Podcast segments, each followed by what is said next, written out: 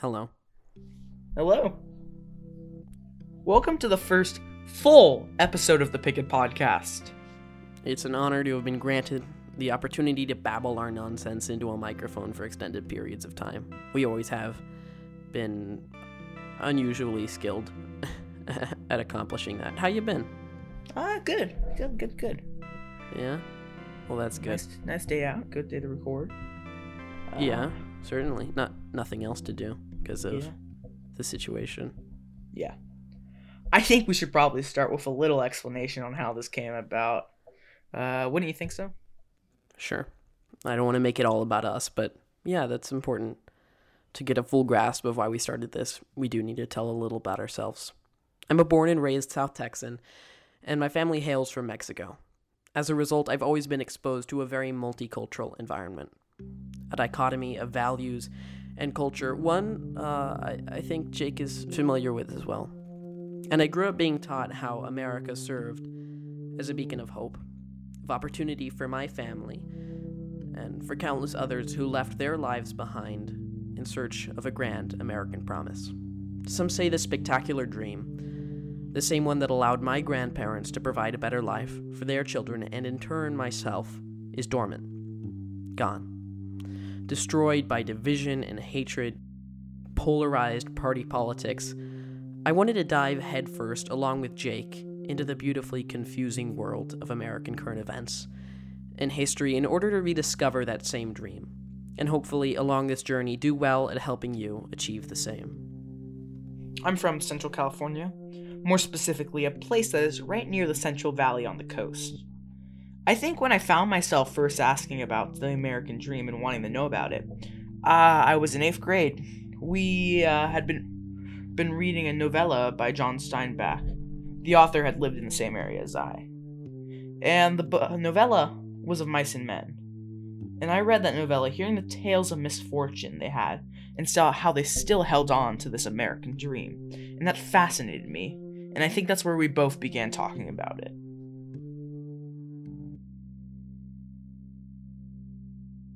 We had discussed multiple times at, you know, in different years about working together on such a project, trying to find a medium where we could share and talk about what a topic this really is. And uh, then we ended up here with Picket, and it's very exciting in these early stages. We're still trying to find our bearing, but I, I think there's yeah, I think there's great promise, and we're both very passionate about about what we're doing here. Well, I think that's enough about us. Let's get into the podcast.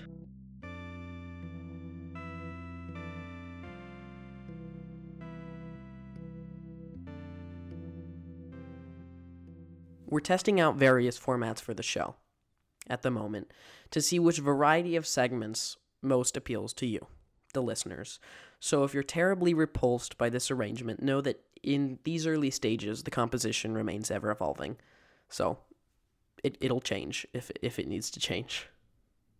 Now, for our first item, we'll choose a random town in America and give a little forecast for them. Naturally, we'll begin with the weather for Moscow, Idaho. What's the what's this about? Yeah. Okay, so I put this in the script last minute because I thought it would be interesting. Uh, for those of you living in and around Moscow, uh, you're in luck, at least judging by information retrieved on April 3rd when we were writing this segment, or at least I was writing this segment. Uh, you should anticipate some nice, cool spring weather, with the highs in the low 60s during the day and slight drops into the upper 30s at night. You know, I've, I've never been to Moscow, Idaho. Uh, it sounds like a really interesting place. Uh, I'm not sure if this is the type of weather they favor, uh, but I know for someone for someone from Central California or someone from South Texas, it, it, it's certainly an appealing climate, at least during this type of. I've been in the summertime up a little north of there. I think it's in central Idaho, um, along the, I'd say it's either the Oregon or Washington border. Um, I've I've been to Sandpoint Coeur d'Alene area, which I think is north of there during the summer, and I would assume Oh, this is favorable. yeah. What's the weather like in the summer there? Uh, it was quite nice. It was quite warm. I'd actually say it was probably in the 80s. In the 80s. Uh, yeah, great lake trout. What's the food like there? Good, good, good. Well, there's that. Uh, there's a big lake right there you can fish on. Oh, Yeah, did you go fishing? Great, great, great time. Well, that's lovely.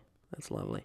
You know, I, I was looking into, uh, I was looking on the internet and I found a really fascinating article uh, about the proper method uh, by which to, to slaughter fish.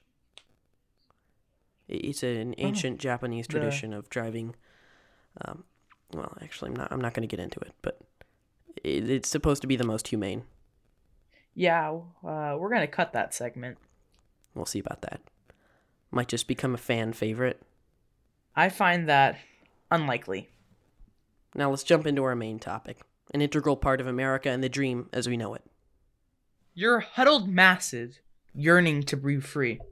That's an excerpt from the poem which rests at the base of the American symbol many have traveled through to seek their American dream. Lady Liberty herself, first written in 1883. Beautiful words written by Emma Lazarus. Mm-hmm. Or, Ain't That America? Home of the Free, yeah. An excerpt from the classic rock song Pink Houses, first written by John Cougar in 18- 1983. Yeah. I'm not familiar with that, but I, I suppose if that has to do with the subject matter, that that as well. It's a nice classic. Yeah, yeah, going through his front front door. yeah, not familiar. As is likely specified by the podcast title, and I would say abundantly clear by Jake's poetic additions, the lofty topic we'll be approaching today is Freedom. are you gonna yeah, freedom. Now, I think it's entirely improbable that we will be capable of properly summarizing and discussing such a large topic, but it's undoubtedly clear that it's a critical characteristic of American culture, government, history, and law. The principles of what we consider liberty are irreversibly woven into the fabric of this nation. That's how we end up with tiger wielding citizens like Joe Exotic. Great series, by the way. But when we look at the history of this country, wouldn't you say it's safe to consider this idealization? Certainly. And and Joe Exotic is a wonderful series, by the way. If uh, Yeah, well, it's Tiger King, not Joe Exotic. He's the focal point of it, though. that's true. It is called Tiger King. Yeah. It, it Tiger King is a great series. Great quarantine binge. Obviously not sponsored by Netflix because no one knows about us yet, but maybe never will know about us, but Yeah. Don't know if you should say that yet. might be wishful thinking. Interestingly enough, I'll get back to that in a second. First, Jake, why don't you give us uh, a little, you know, deep dive backstory into the American ideology of liberty and freedom? Uh, yeah, sure. Uh, most everyone knows, based on the preliminary information imparted to American students throughout elementary and high school, of the revolution which set the U.S. off on its journey as an independent power, so the general progression of events is pretty much common knowledge. As well, most are familiar with concepts of, you know, unrepresented taxation, the similar reasons for which colonial citizens began to resent British rule. What isn't, however, so widely understood is that the American split from its empire wasn't so much a radical push for domestic change, but instead a rather conservative move. British military misfortune during the latter half of the 18th century placed them in a position of economic need. Uh, I think they had just been fighting their war with France. Uh, colonists, somewhat unaccustomed to drastic English interference, were unsettled by novel taxation and restrictions, which were utilized as a means of financial recovery on the part of the empire. So they didn't appreciate it. Um, Yeah, By this point, I- yeah, by this point, it is quite evident that a distinct American culture had already formed, allowing for the further division between government and governed. Freedom was already a fundamental idea of this land.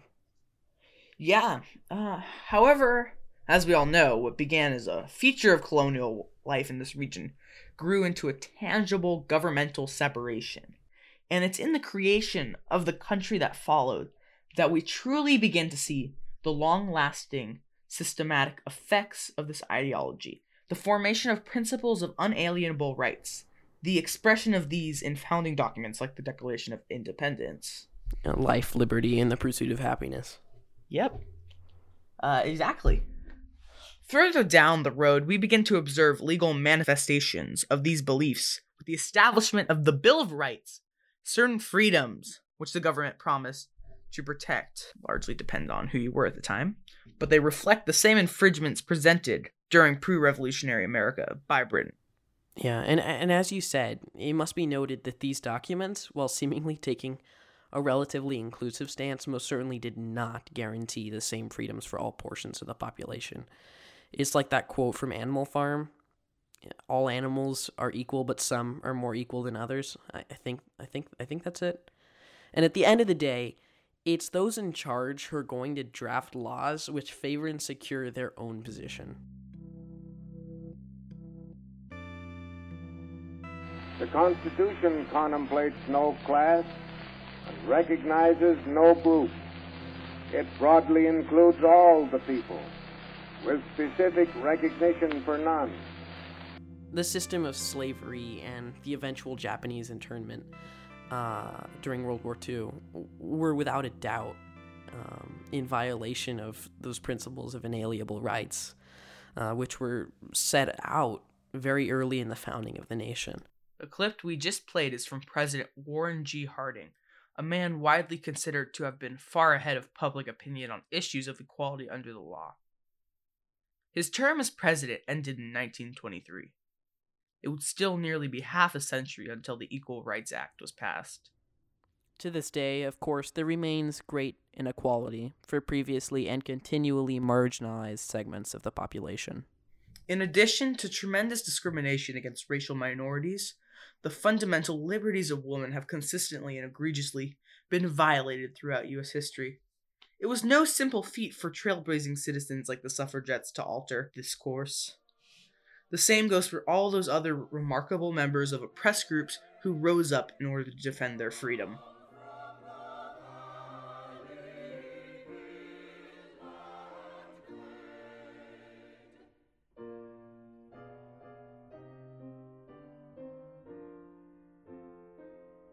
Well, now that we've uh, laid that lengthy foundation of our modern day concepts of American freedom, let's talk about what's been going on in recent years. I couldn't find an interesting story for this week, but you have told me you have something interesting to share.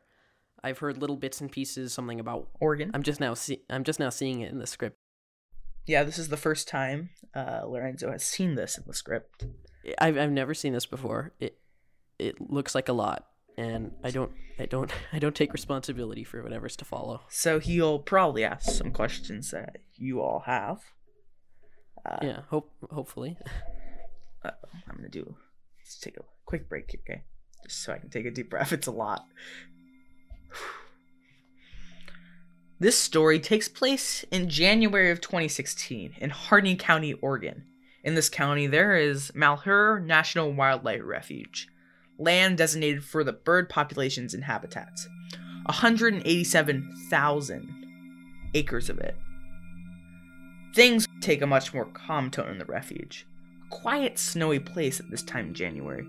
Ask anyone in the nearby town of Burns. Not much happens around here. Then, in the next morning, once the people had cooked their breakfast and turned on their TVs, fine. This small town and the refuge are on national TV after an armed right wing militia has taken control of the wildlife refuge. Oh, this kind of reminds me of Joe Exotic. Yeah, in a way. Or at uh, least, at least what he threatened to do. Yeah, there definitely will be parallels to what he threatened in uh, Waco. This group was led by Ammon Bundy, the leaders, the leader of the Citizens for Constitutional Freedom, a right-wing group.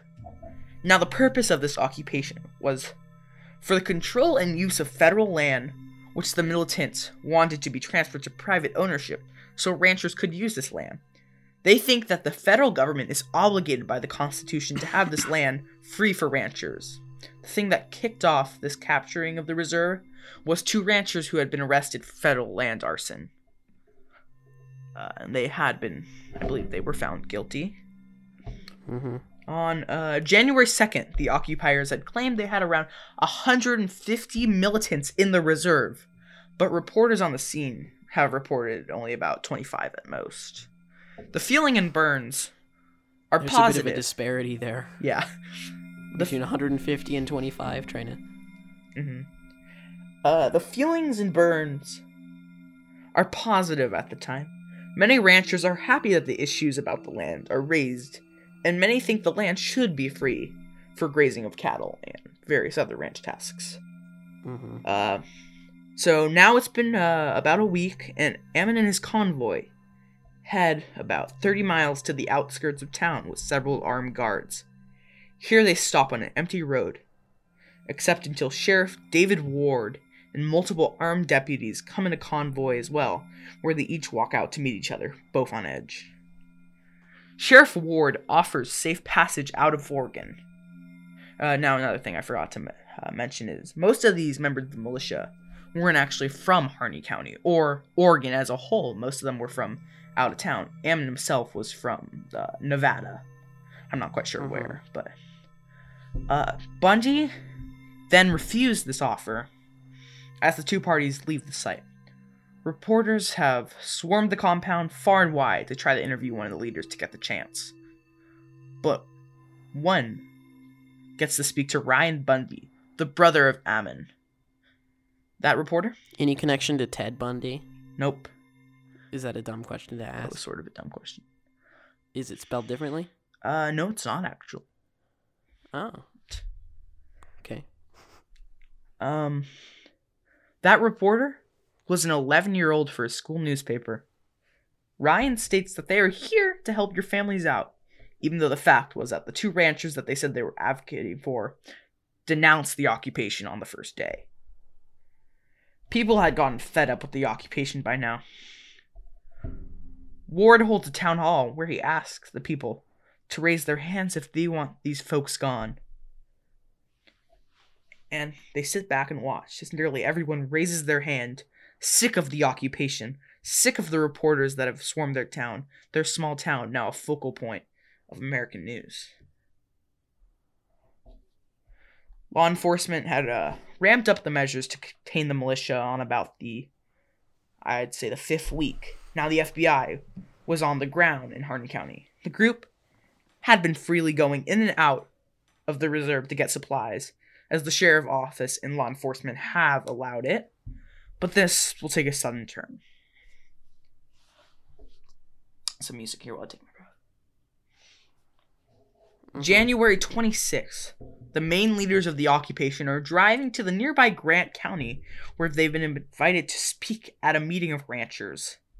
When state and federal authorities hear of this, they take the chance to intercept them on the road. Multiple leaders, including Ammon Ryan, surrender peacefully, but this is where sources differ on what happened.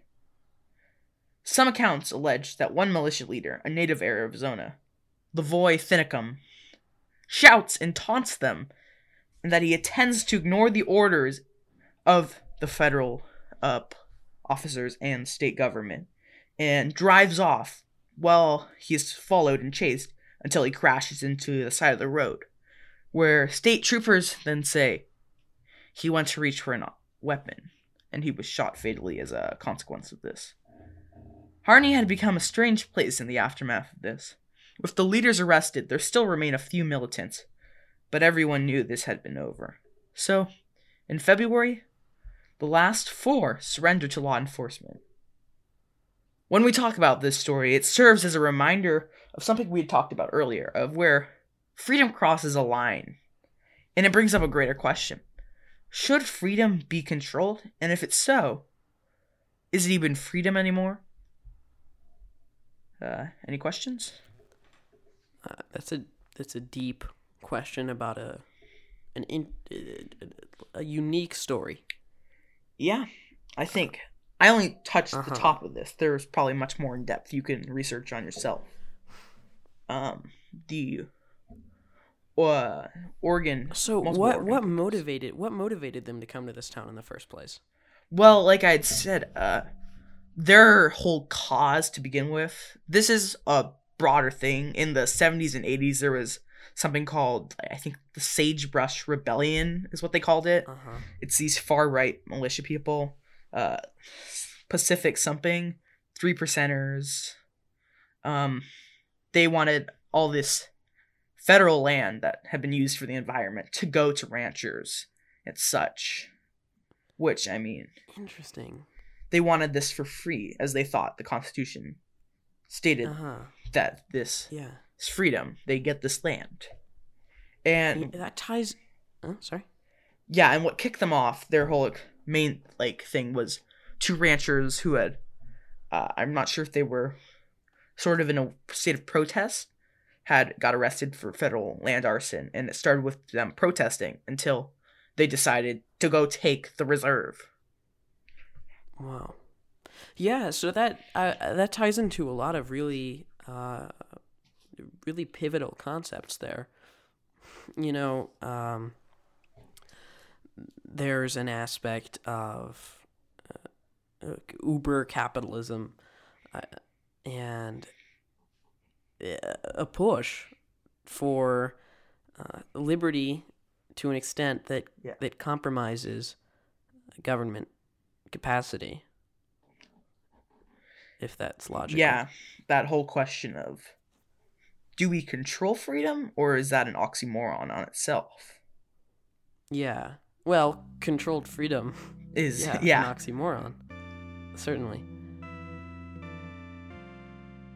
That will have to do it for today's installment of Picket. Stay tuned for our next episode on health in America and the impacts of COVID 19, where we'll interview some local officials trying to get a better understanding on how their actions directly impact your life during these trying times. See you on the picket fence with us next time.